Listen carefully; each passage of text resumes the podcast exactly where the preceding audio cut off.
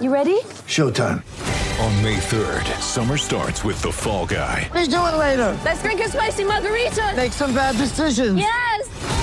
Audiences are falling in love with the most entertaining film of the year. Fall guy. Fall guy. Fall guy. That's what the poster said. See Ryan Gosling and Emily Blunt in the movie critics say exists to make you happy. Trying to make it out? Nope. Because I don't either. It's not what I'm into right now. What are you into? Talking. Yeah.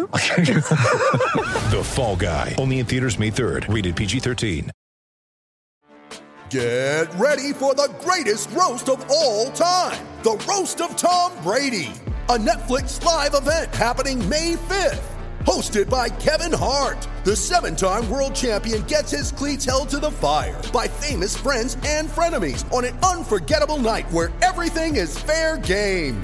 Tune in on May 5th at 5 p.m. Pacific time for the Roast of Tom Brady, live only on Netflix. Three, two, one. When I'm working out. I love to listen to your podcast. Whenever you say something, other people react to it. Taking my breath away, Aaron. Verne Lundquist joins me. Hall of Famer Jim Calhoun, NASCAR icon Dale Earnhardt Jr. Kirk Herbstreit is on the phone. Here we go. January 19th, 2022. People, I hope everybody is doing well. I hope everybody is having a great day. I hope everybody is ready for a fun episode of the Air Sports Podcast. A little bit of a different show today. Uh, we're kind of in that middle ground. College football's done. College basketball is starting to ramp up. But here's what I want to start with.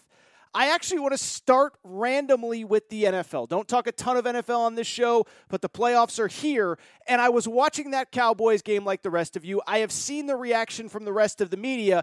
And a light bulb went off over my head as I was watching all of it. Don't talk a ton of NFL, but I have what I believe is a one step fix for the Dallas Cowboys that guarantees they're competing for Super Bowls. I was thinking about it. I shared it with friends. They told me it was both crazy and brilliant.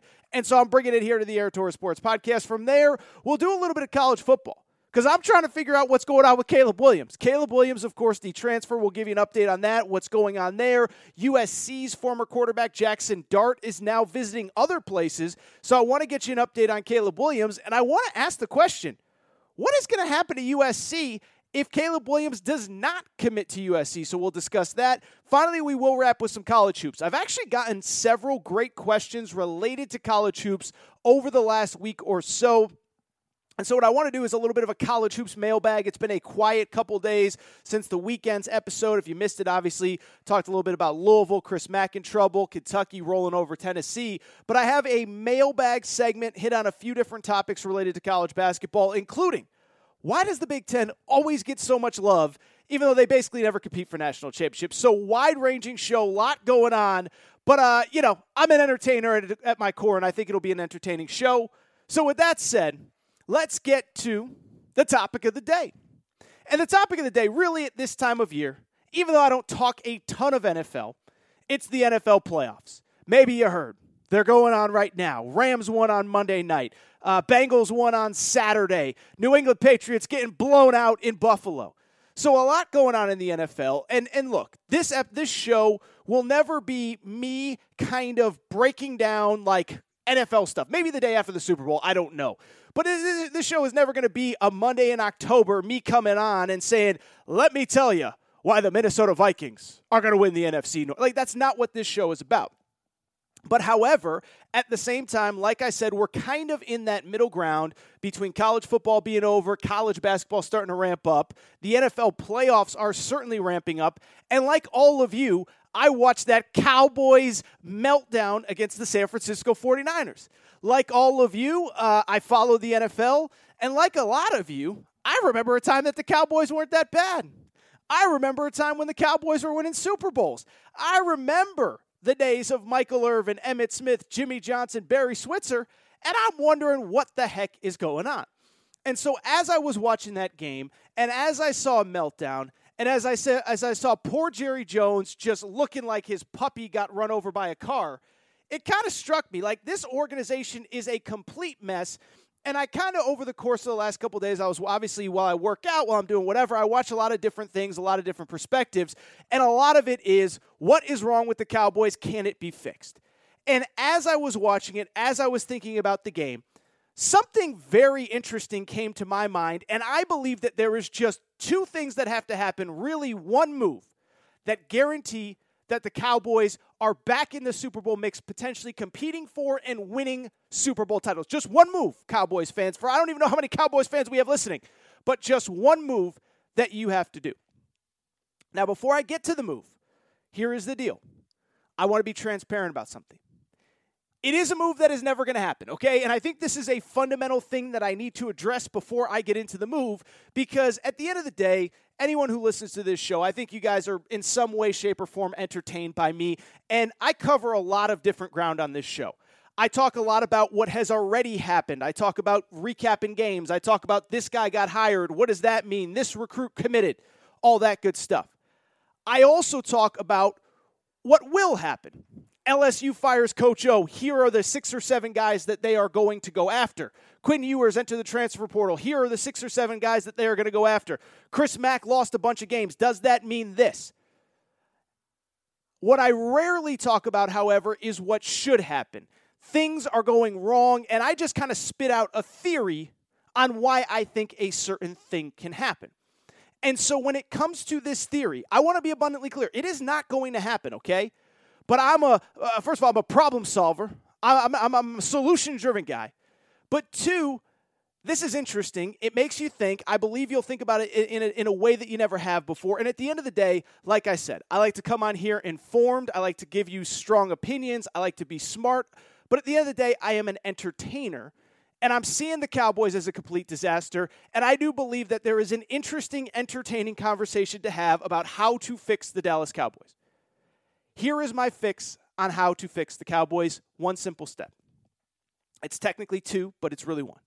One, fire Mike McCarthy. I think y'all, that, that seems pretty straightforward, right? Two, here is the next step pay Nick Saban $25 million a year to be the Dallas Cowboys head coach. And that $25 million a year is just a hypothetical number. If it takes 30 to get him to leave Alabama, t- give him 30. If it takes 40 to get him to leave Alabama, give him 40. If it takes 50 to leave Alabama, t- give him 50. Whatever it takes to get Nick Saban as your head coach, the Dallas Cowboys should do it, money be damned. And again, two things. One, it's never going to happen. And two, I know a lot of you are thinking, oh, Torres, that's the dumbest thing I've ever heard. But let me explain why this specific situation with this specific coach, that specific coach being Nick Saban, is why I believe that the Cowboys need to do this and why this will single handedly fix the problems that ail the Cowboys. And it's not just because Nick Saban's a great coach. There's a specific reason that Nick Saban is the specific guy that the Cowboys should target and pay him whatever it takes. Now, in terms of why it will never happen, there's a few reasons why. First of all, the Cowboys are not going to fire Mike McCarthy, which I think is idiotic. Uh, if you listen to my Fox Sports radio show, I was saying a year ago Mike McCarthy's team is a mess. Too many penalties, disorganized, don't know what they're doing, simple stuff they get wrong. Well, that has been proven out true. 14 penalties on Sunday against the San Francisco 49ers, most penalized team in the NFL this year. One, it's never going to happen because Jerry Jones is just too loyal and he's not going to fire Mike McCarthy. And two, even if he fired Mike McCarthy, he's not paying a head coach $30 million a year. But it's not for the reason that you think. It's not about the money. It's not about the fact that he cannot afford to pay Nick Saban $30 million a year. No, the reason he's not going to do it is for something that you probably haven't thought of. He's not going to do it because he doesn't want to completely reset the market and piss off the other 31 owners in the NFL, right? Jerry Jones, love him, hate him, whatever. He's kind of the Pied Piper of all these NFL owners. They all look up to him, they all respect him. He basically has final say on pretty much everything that happens in the NFL. Uh, when the Raiders moved to Vegas, when the Rams moved to LA, ESPN did some very good behind the scenes reporting. You know who had his fingerprints all over everything? Jerry Jones. And so Jerry Jones, out of respect for the other 31 owners, I don't think he's going to fire Mike McCarthy, period, but he's certainly not going to completely screw up the market for the other 31 owners in the league. Because here's the thing if I was an owner and I want to win a Super Bowl and I don't really care and I can get Nick Saban and my windows now, I'd pay $30 million. If I'm worth $10 billion, who cares? But Jerry Jones isn't going to do it because it's going to piss off the other 31 owners. And you know who's going to be most upset if Nick, if Nick Saban gets $30 million a year to become the Cowboys head coach? It's going to be Robert Kraft. Because if Nick Saban makes 30, you know what that's going to mean? Bill Belichick wants 40. And if Nick Saban makes 30 to be the Dallas Cowboys head coach, it's going to mean Andy Reid wants 30. And if Nick Saban gets 30 to be the Dallas Cowboys head coach, well, Sean McVay should get at least 20, right? And so that is why it is never going to happen. But here is why I believe this is the move that the Cowboys have to make to ensure a Super Bowl at this specific time, at this specific moment. And again, it's not just because Nick Saban's a great college coach, he's the best coach available, although that's part of it. There are two specific reasons why, as I watch the Cowboys on Sunday, I believe that Nick Saban is the man that the Cowboys have to call right now to be their next head coach and pay him whatever it takes. The first one, did you see the game?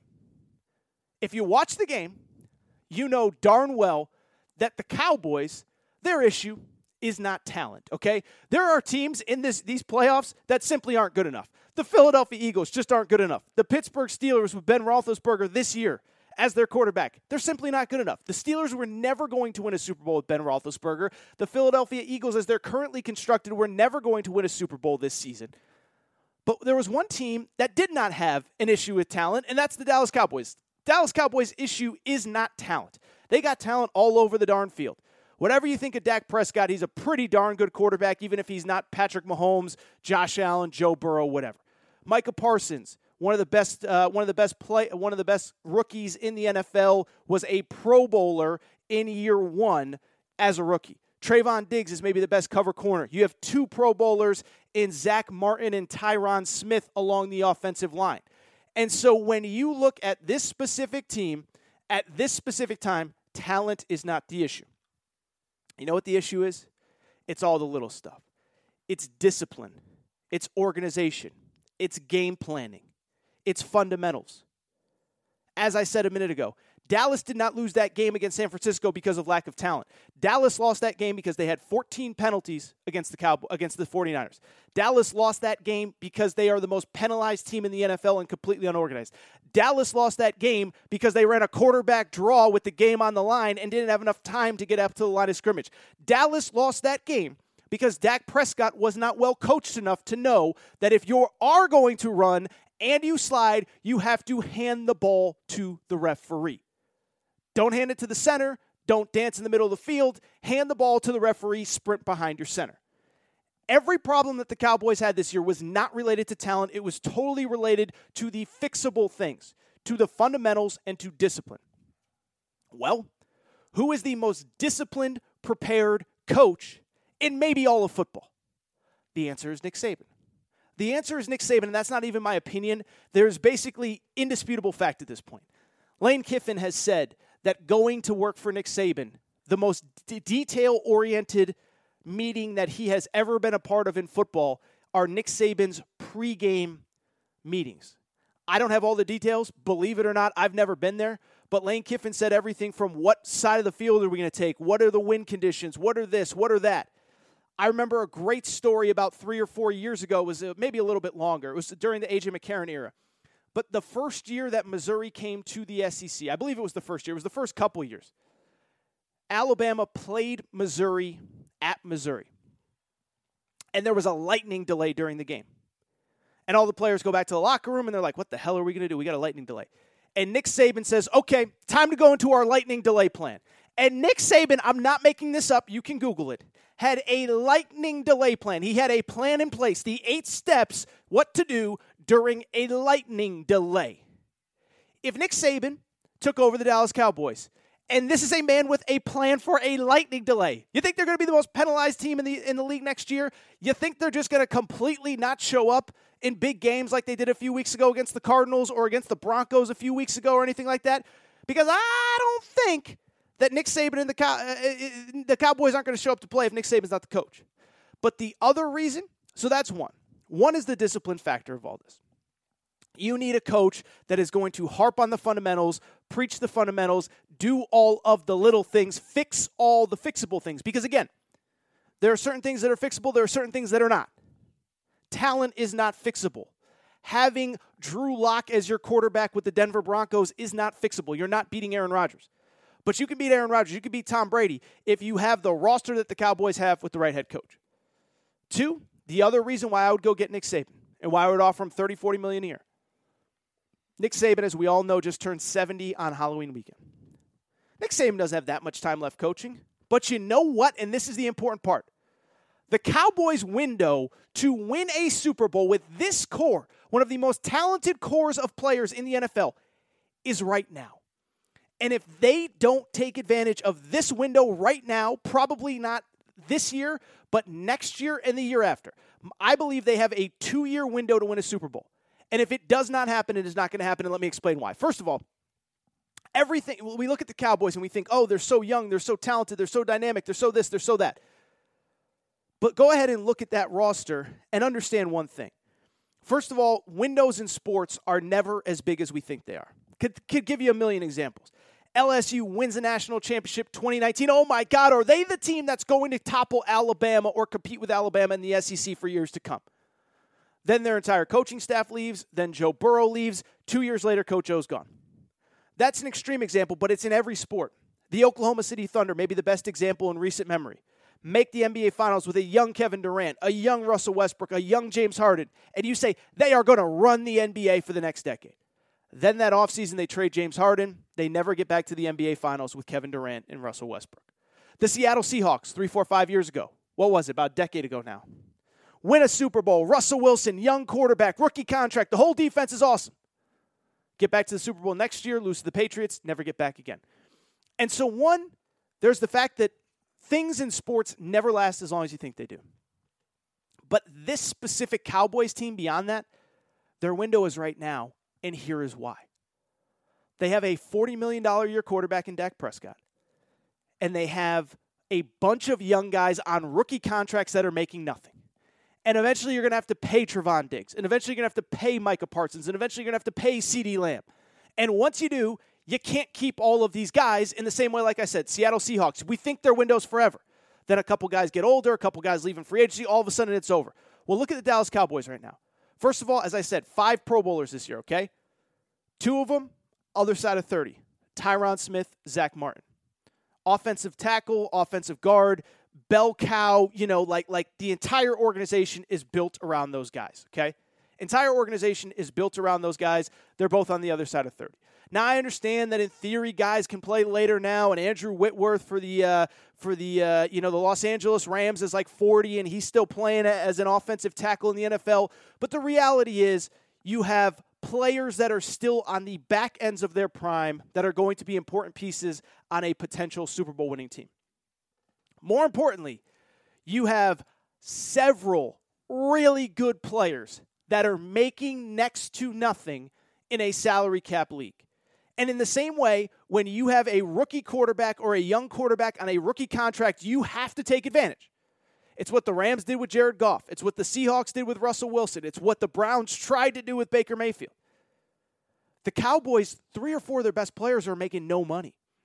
Trevon Diggs is making like $1.5 million a year this year, and he was arguably the best defensive player in the NFL. When he got drafted two drafts ago in 2020, how about this?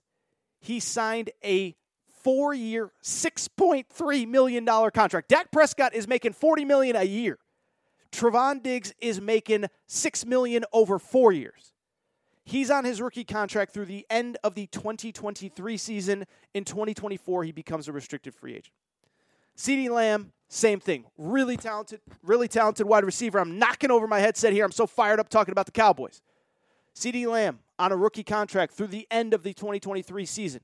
Micah Parsons, the best defensive rookie in the NFL, on a rookie contract through the end of the 2024 season. So, three of your best players are making nothing over the next two years.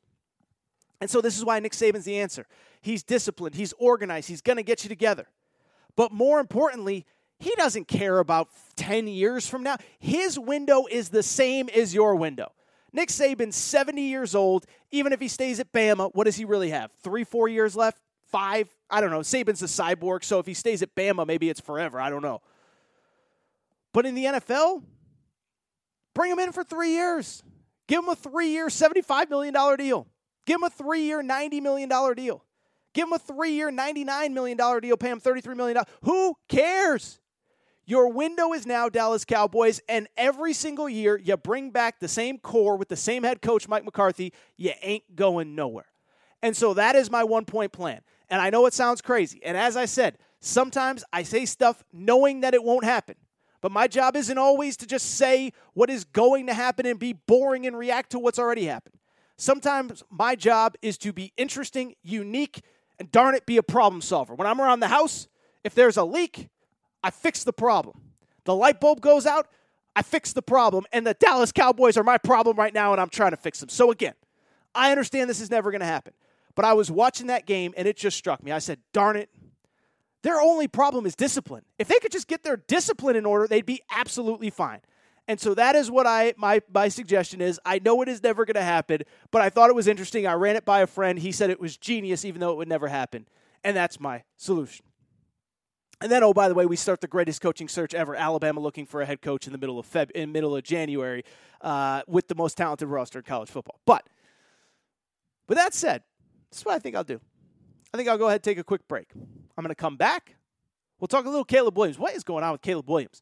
Then from there, we are going to react to some college hoops.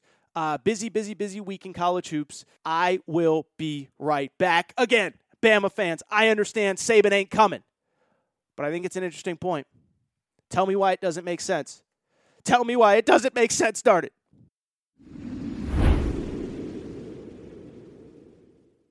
All right, we're going to get back to the show in a minute. But before we do, I want to welcome back our sponsor and your ladies' favorite sponsor. Yeah, I'm talking about Manscaped, the worldwide leader in men's below the waist grooming. Fellas, it's 2022. New Year's resolutions. And if you have New Year's resolutions, and we all do, one of them better be to clean up that mess downstairs. Let's be honest, you're a slob. It's disgusting. Well, here's the good news. You can join the millions of men worldwide and use Manscaped and manscaped.com. And here's the best part if you go to manscaped.com, just because you listen to the Aaron Torres Sports Podcast, they love me over there at Manscaped. Use promo code Torres on manscaped.com for any product that you order. You get 20% off plus free shipping. And ladies, as I always tell you, the promo code works for you too. Your man's embarrassed. Your man doesn't think he has a problem. We both know he has a problem, but he doesn't want to talk about his problem. You go to manscaped.com, you can order the products yourself. With that said, let me tell you a little about some of what Manscaped has going on here in 2022. First of all, I have told you about the Performance Package 4.0 many times. It is a package of all Manscaped's best tools for what's going on below the belt. The Performance Package 4.0 includes the Lawnmower 4.0, which is their official, their best trimmer yet. It's an electric trimmer, advanced skin safe technology that reduces nicks and cuts down there. Plus, there is a 4K LED spotlight to help you get to all those hard to reach places. Fellas, we've all used the competitors. It's terrifying. It's scary. You need a band aid. Uh, it doesn't work out well. No problem with Manscaped, especially if you're using the Lawnmower 4.0. But that's not, here's the thing the Performance Package 4.0 isn't just the Lawnmower 4.0. Beyond the Lawnmower 4.0 also comes with the Crop Preserver Ball Deodorant, the Crop Reviver Ball Toner. So after you give that shave, use the Crop Preserver Ball Deodorant, Crop Reviver Ball Toner. You're going to look good, you're going to smell good, and on top of all that, you got the Lawnmower 4.0. You got the Crop Preserver Ball Deodorant, Crop Reviver Ball Toner. Manscaped is also going to give you a free travel bag and anti chafing boxer briefs. It doesn't get better than that. That's the Performance Package 4.0. On top of that, I should also mention, fellas, I told you about this during the holidays. Manscaped also recently released their ultra premium body wash. I am just telling you, bring it in the shower, rub, it, rub a little bit of it on you. It's body wash. That's what you do with body wash. Use the Manscaped body wash. It is. It smells so good. I'm telling you. Uh, literally, I brought it out on Christmas Eve at the Torres house, uh, showing the ladies. Uh, look how good this smells. The fellas are saying, "How do I order it?" Well, here's how you order it. Go to manscaped.com. You use promo code Torres. Performance Package 4.0. Beyond that, the brand new ultra premium body wash. It's going to leave you smelling great. Everything thanks to Manscaped and manscaped.com. Again, manscaped.com. Use promo code Torres, 20% off plus free shipping. Everything on the website if you use the promo code Torres. Fellas, ladies, promo code works both ways. I want to thank you. Your balls will thank you. Manscaped.com. Promo code Torres.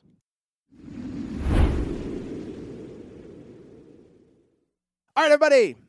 I am back. Good to be back. Good to be back. Thank you again to our partners, Manscaped, manscaped.com. Always use promo code Torres there if you're going to do that. Also, I do hope you enjoyed that Cowboys segment. It's something different, but something fun. Um, and it was something I was thinking about. And so I figured, why not? It's Wednesday. It's the middle of January. It's the playoffs. There's no time like the present to just start going throwing out crazy theories. But as I said, I'm an entertainer first and foremost. And even if I know it'll never happen, I think it should. If I had $10 billion like Jerry Jones, that's what I would do. With that said, though, let's switch gears. Let's get back on track here. We're off the tracks. Let's get back on track. And let's talk about what I believe is probably the single most fascinating thing going on in college football right now. Now, again, I'm recording here on Tuesday night, late Tuesday.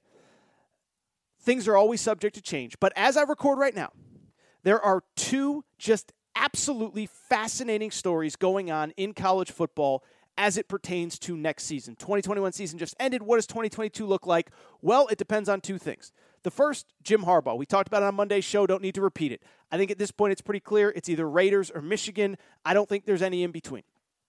I would expect us to get some sort of resolution here in the very near future. Beyond that, I would also say there's another interesting story, and that is the ever ongoing saga of Caleb Williams. And Caleb Williams, we talked a ton about a few weeks ago. We talked a ton about, a ton about during the regular season. But Caleb Williams, as I record here on Tuesday night, January 18th into January 19th, is still in the transfer portal.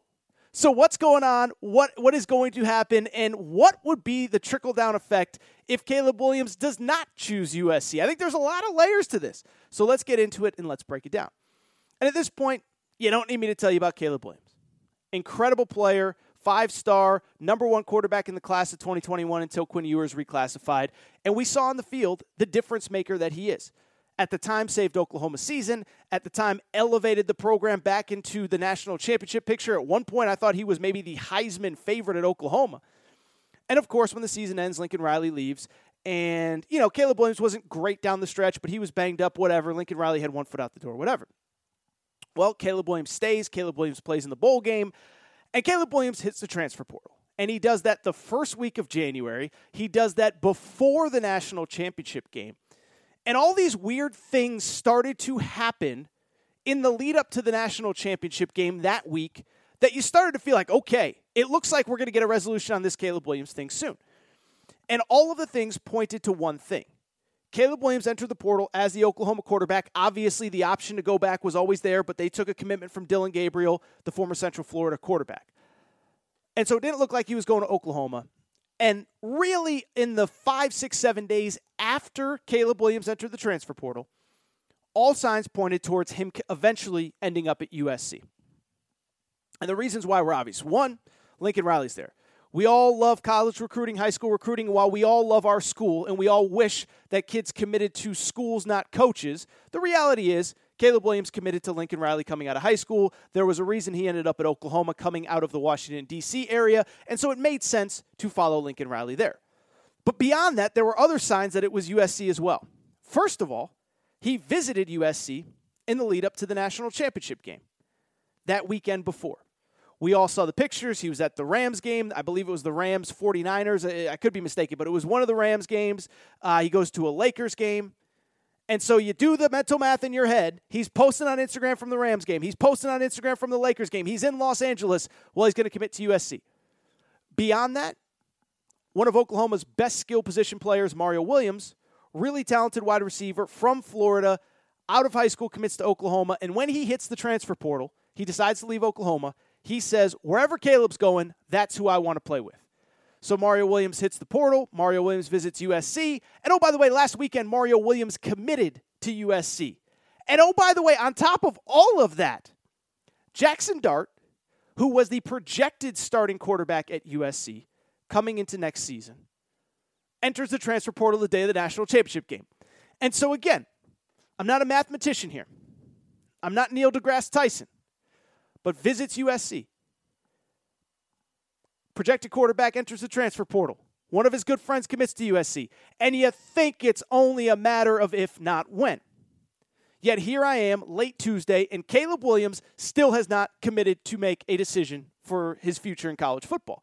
And it's really interesting because one, we just thought it would happen by now. Two, everything pointed to USC. But three, there's the whole academic component to this, right? And I know we make fun of academics and these kids are the student athletes, but they're really just athletes. Like you do have to go to class and you do have to be eligible. And if Caleb Williams wants to play spring football, be enrolled, he has he obviously has to be enrolled for the spring semester.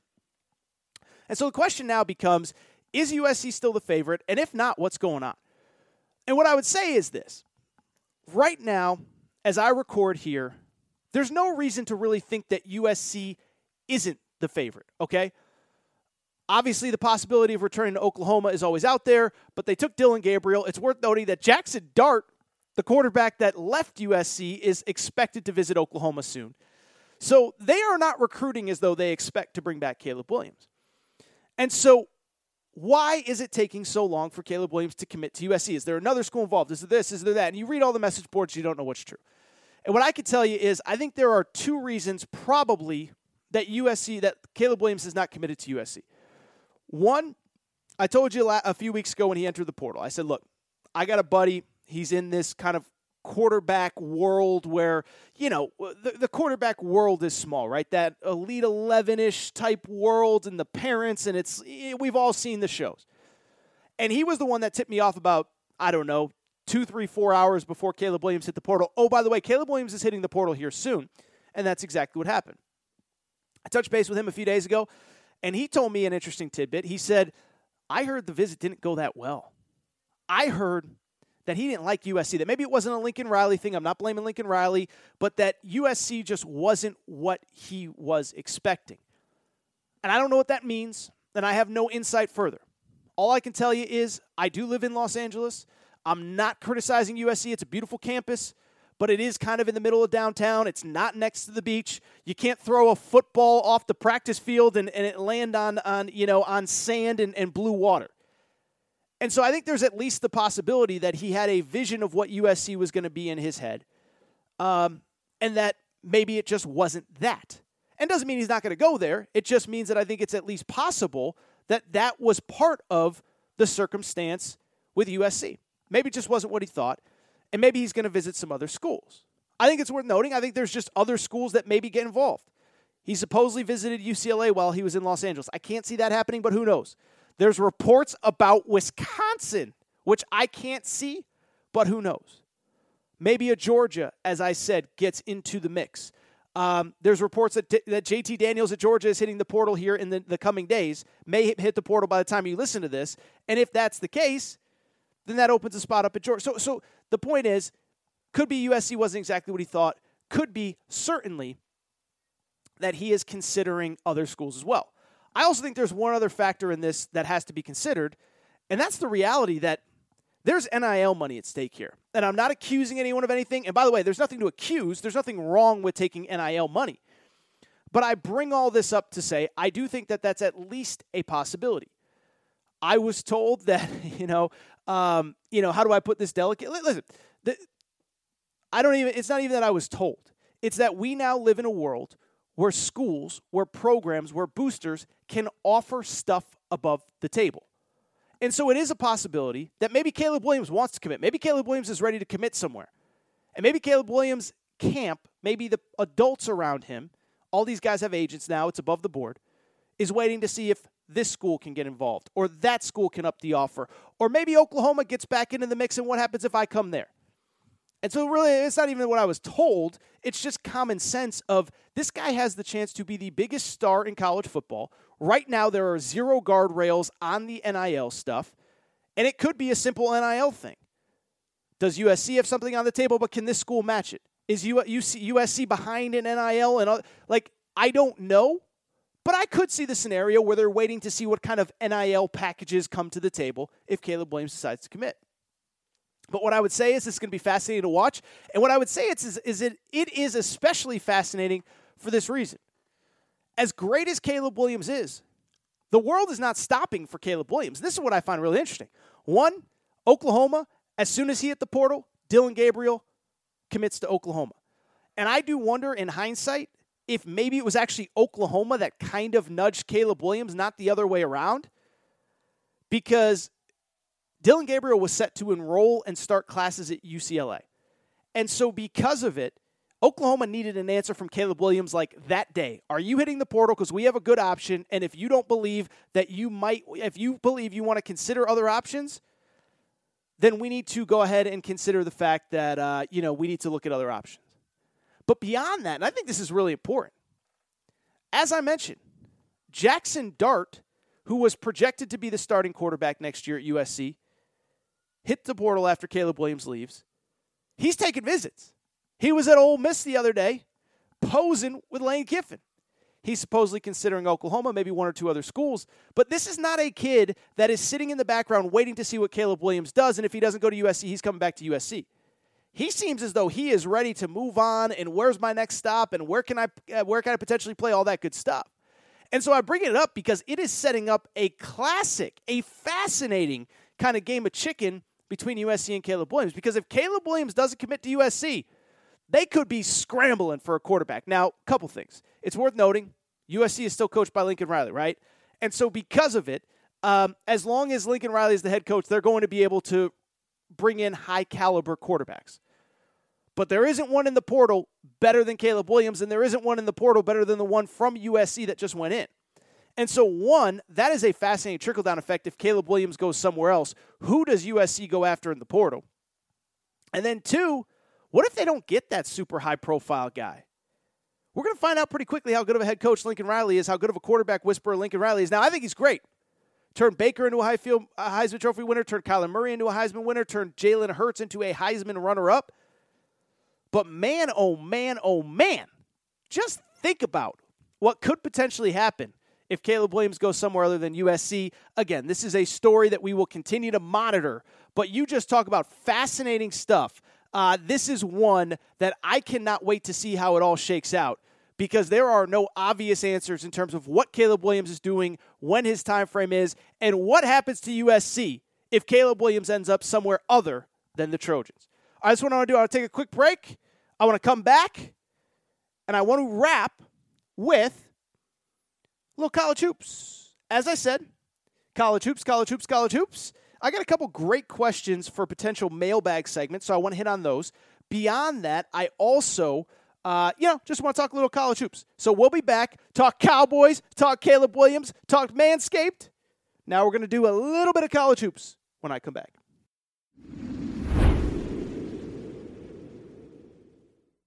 All right, everybody, I am back. Gonna be back. Gonna be back. Do want to switch gears. I do want to wrap the show on some college hoops. And it's funny, right? You know, I spent all day planning out the show. What am I going to talk about? Oh my goodness, maybe I do this, maybe I talk that, maybe whatever. I bring it up to say this. Throughout the day on Tuesday, I actually got about two or three really good questions as it pertained to college basketball. A couple people just DM me, one person tweets at me, uh, on and on, and they say, Torres, what about this? What about that? And I said, you know what? Let's do a college hoops mailbag on Wednesday's Aaron Torres Sports Podcast because what could possibly happen in college hoops on Tuesday that warrants me just doing a segment on college hoops? Well, then a funny thing happened. The games are played, and oh, by the way, it was a night of insanity, okay? Duke goes down at Florida State. North Carolina gets destroyed by Miami. Texas loses at home to Kansas State. And so I got to talk some college hoops here without the mailbag. For those of you who submitted the mailbag questions, I got one great one on the Big Ten. I got one on Brad Underwood.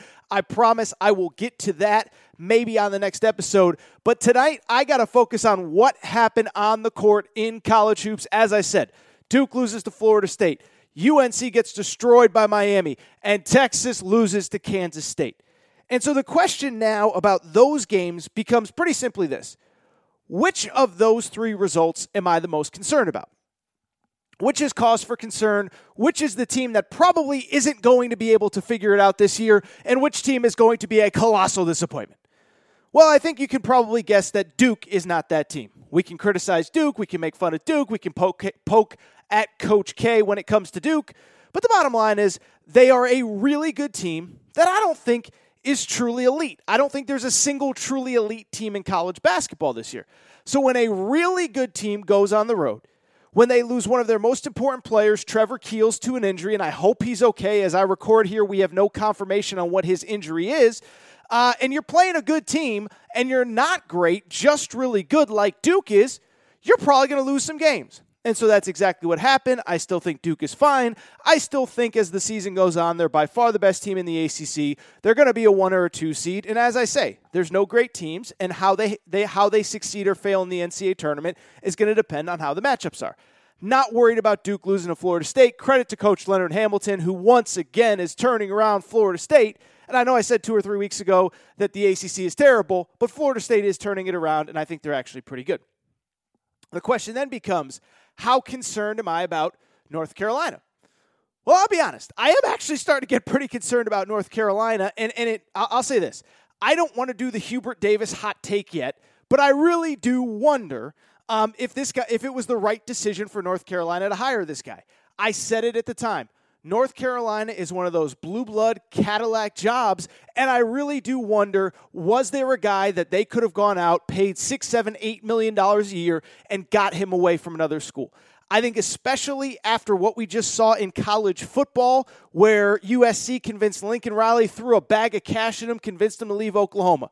Brian Kelly, bag of cash, convinced LSU convinced him to leave Notre Dame, I think it makes it less and less excusable that North Carolina did not do a real coaching search, that they did not throw tens of millions of dollars at the feet of somebody uh, that was outside of the program and instead relied on Hubert Davis. But for now, I am going to give North Carolina a little bit of a pass. And the reason being is this one, Miami's a really good team. Miami is a team that currently, as I record here, is 14 and 4. Miami is a team that, when it comes to the ACC, is currently a team that they they took care of business. They beat Duke at Duke, which I do think is important. And as I speak, there's only one team in the ACC that has one conference loss.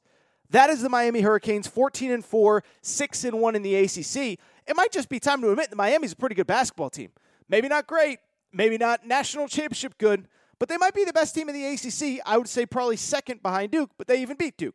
So I'm going to try not to worry about North Carolina. I'm definitely not worried about Duke. But Texas, I'm officially worried about Texas. I'm officially worried about Texas after they lost to Kansas State to fall to 13 and 5 in on the season on Tuesday night. Yes, the same Texas team that I was hyping in the preseason, that I had in my preseason top five, that I had my preseason final four, that I said Chris Beard was building the next great power in college basketball. That team is now 13 and 5 with a loss to Kansas State on Tuesday night. Probably closest thing to rock bottom that has happened since Chris Beard got there. Now, before we go further, I should say in the big picture, no, I am not, you know, bailing on Chris Beard. I'm not selling all my Chris Beard stock. I still believe that he will be really good at Texas. And it is worth noting, even though he has had success at every single stop that he has ever gone to, it has not always been right away. Just go back to that last stop at Texas Tech. We remember year two when they made the Elite Eight, what a great story it is. We remember year three when they make a Final Four in Minnesota. What we forget was year one at Texas Tech, Chris Beard made the NIT. And so it's not as though every single stop in his career has been an immediate fix but this one was supposed to be different. One, because he, it's Texas. Two, because he's officially established. And three, because he brought in a loaded recruiting class highlighted by some of the best transfers in college basketball. And so when you talk about Texas Tech struggling, you have to admit that guys like me in the media, and I hold myself responsible, may have overvalued the particular guys that Chris Beard brought in, the particular players that Texas has, and how they would perform together at Texas. And I truly believe that's what we're seeing now. As I said, Texas is 11 and, or is it 13 and 5 overall. And when I look at this team and when I look at what this problem is, they brought in a bunch of really good individual players out of the transfer portal. But when you look at them on a roster, on paper, it looks great. And then when you watch them play together, the puzzle pieces don't really fit, right? You bring in Marcus Carr out of Minnesota, 19 points, five assists per game at Minnesota. But he's kind of a guy that needs the ball in his hands and he needs to make plays and he needs to take four or five shots to get himself going. Then he's going to get everybody else involved. Well, you can't really do that when you have five, six, seven other really highly touted players on the team. He is struggling right now. He's averaging 10 points per game this after averaging 19 per game last year at Minnesota. Timmy Allen was another star, all Pac 12 first team at Utah last year. He is Texas's leading scorer. The problem is he is a wing that can't really shoot the ball. So he's averaging 11 points, he's averaging six boards a game, but he can't really shoot the three. Kind of a problem in 2022 in college basketball. You're 6'5, 6'6, 6'7, got to be able to shoot the three. Uh, one of their big guys, Tre Mitchell, really talented, doesn't really like to go down low, struggling. He's kind of a perimeter player, even though he's 6'9, 6'10, doesn't really fit in with what they want to do. Christian Bishop played at Creighton, but if you watch Creighton last year, you know he's kind of an energy hustle role playing guy, which is great. Texas needs him to be on the court playing big minutes, and he is not the kind of guy that is going to get you 15 and 11 on any given night. They're probably their best big guy, Dylan Disu, is still coming back from injury. Uh, Devin Askew, we kind of know the deal with him. They brought in a highly touted freshman that already transferred. And so when you bring those guys in and you look at all those pieces on paper, they all looked really, really, really good, but they don't fit. And we're seeing it on the court as this team continues to struggle. And boy, oh boy, are they in fact struggling. I mean, you look at what they have done this year. Um, again, I think you can argue they're right up there as the most disappointing team in college basketball. Now, Memphis is probably number one, but even Memphis, I had them like 15 to 18 in my preseason poll because I just said, look, they're fine, but they made the NIT last year. Um, they're relying a lot on freshmen, and Penny Hardaway has no track record. So when you look at Texas, a bunch of players who have delivered at the college level with a coach that has delivered in the college level, I don't think there's any doubt that this team has been the most disappointing team in college basketball because it's not only that they're 13 and 5, but it's who they've beaten and it's who they haven't beaten, right?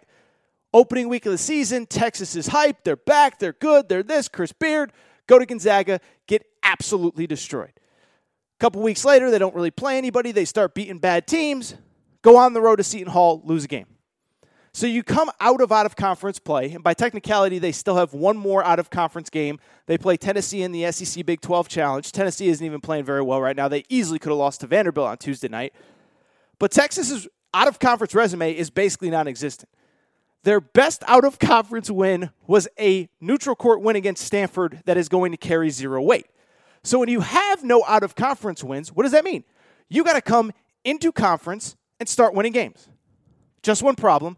As I said, they are currently 3 and 3 in the Big 12. They have one pretty solid win against West Virginia at home, and that's really about it. Last 4 games, lost to Oklahoma State on the road, did beat Oklahoma at home, then lost to Iowa State, then lost to Kansas State. As I said, fall to 13 and 5, and that's just not really the kind of resume that right now is going to get you into the NCAA tournament. Now, the good news is, of course, there's still plenty of basketball left to be played. I still do trust Chris Beard. I'm not saying it's all over. I'm not saying the sky is falling. I'm not saying, again, that he's going to be Tom Herman or Steve Sarkisian or Charlie Strong or Shaka Smart or whoever. I still believe that he will eventually figure it out. The good news, again, is that there are plenty of games to figure it out. The bad news is most of their toughest games are still ahead. They basically have no resume to speak of. A win over West Virginia, which is currently 2 and 3 in Big 12 play, is probably their best win of the season. And you know who they haven't played yet? Haven't played Kansas yet. Still got two games left against Kansas. Still got two games left against Baylor. Still got two games left against Beard's former team, Texas Tech, who you know is going to be jacked up to play him. Still have to play Iowa State once later in the year, which is playing really good. You still have to play at Oklahoma, which is really good. Still have to play TCU, by the way, a couple times. TCU is not bad this year, guys. 12 and 2 overall. Jamie Dixon's Horned Frogs are. So I bring it up to say probably the three best teams in the Big 12. You still have to play twice a piece. Great because you have plenty of chances to pick up wins, but more realistically, the way you're playing, pick up really bad losses. And so for me, right now, with this team, the way they're currently constructed, I find it really hard to believe that they're going to magically turn it around. They're not very good offensively. They don't shoot the three ball well at all. Um, you know, there's nobody on this team that can really take over games for large stretches because, again, Timmy Allen, their best player, just isn't a good enough shooter. They're not great on the boards. Uh, they turn the ball over way too much, and there's nothing really that they do that makes me feel like they're going to magically turn it around. And so when I talk about which team concerns me the most coming out of Tuesday, there's no doubt it's Texas. And let me say one more thing before we get out of here. Let me say one more thing about Texas because when I look at this team, there is one thing that does immediately come to mind, and that's this. It is that, and I am as guilty of this as anybody, it is that we probably need to be careful overhyping transfer stuff during the offseason, right? And let me let me backtrack and say like I'm the dude that probably on a national scale talks transfers in college basketball as much as anybody. There are guys that cover it. Jeff Borzello does a really good job. Jon Rothstein does a really good job. But in terms of podcasts and radio and, and articles and that, like I think I cover it about as much as anybody. So I'm as guilty as anybody of overhyping these guys, including the guys at Texas. But as I watch these Texas guys, something did strike me. If you're bringing in a bunch of transfers, and I'm not saying it can't work, right? I'm not saying you can't plug a hole with a transfer. Walker Kessler's been awesome plugging a hole at Auburn. James Akinjo's been awesome plugging a hole at Baylor. And I'm not saying under the right circumstances it can't work out, like at Kentucky. Right now, everything is working out well. Oscar Tshiebwe's awesome, Sahvir Wheeler's awesome, Kellan Grady's awesome, etc. But I bring it up to just say this. When you rely heavily on transfers, and I'm not sure that Chris Beard is going to going forward because they signed a really high profile recruiting class for 2022, something struck me when I was thinking about Texas right now. If you're bringing in transfers, even really good transfers that are in their third, fourth year college basketball, there's a reason they're in their third, fourth year college basketball. It's because they're not that good. They're not good enough to be in the NBA. And so when I look at the transfer stuff and how we cover it, I include myself. And by the way, come April and May, you know I'm going to be guilty as hell when somebody commits to Texas or Arkansas or Bama or Tennessee or Kentucky. You know I'm going to be talking about it. But at the same time, I think we also have to accept that these guys are transferring. If they're still in college basketball as a third, fourth year player, it's probably for a reason. It is probably because there is something, whether it's their shooting or their size or their athleticism. There's something that's keeping them in college basketball. And I do think we have to be careful about overhyping these guys in the transfer portal when they decide to transfer because, again, I think you can plug a hole. I think you can add a guy here or there. But to build an entire team the way that Texas did, sometimes it's going to work out like Kentucky, and sometimes it's going to be a disaster like it's been so far at Texas. I'll be curious to see again if Chris Beard can turn it around. But like I said, the toughest part of the schedule is ahead. They don't have much of a resume right now, and I would be concerned. All right, I think that's it for this segment of the Torres Sports Podcast. I think that's it for this episode of the Torres Sports Podcast. I am going to get out of here. Before I do, I want to remind you please make sure that you're subscribed to the Aaron Torres Sports Podcast, Apple, Spotify, Amazon Music, Google Music. Wherever you listen to podcasts, make sure to subscribe. Make sure to rate and review the show. Go ahead, give us a quick five stars. Let us know what you like, what you don't like, all that good stuff. Make sure you're following on social media at Aaron underscore Torres on Twitter, at Aaron Torres Pod on Instagram. Aaron Torres podcast questions at gmail.com. Make sure you're checking out the merch, Aaron Torres online.com slash merchandise. We got our Big Pig Invasion shirts up. We got our Revenge Tour t shirts up, all that good stuff. Uh, and make sure you're following the, the other social media accounts as well at Torres on the Hogs, at Torres on UK, at Torres on the Vols, on and on and on and on and on. But with that said, I do think I'm going to get out of here. Long night, fun night, great night of college hoops. We're going to ramp up the college hoops here over the next couple weeks, and we'll have plenty on Friday's show reacting to all the games Wednesday, previewing the weekend ahead.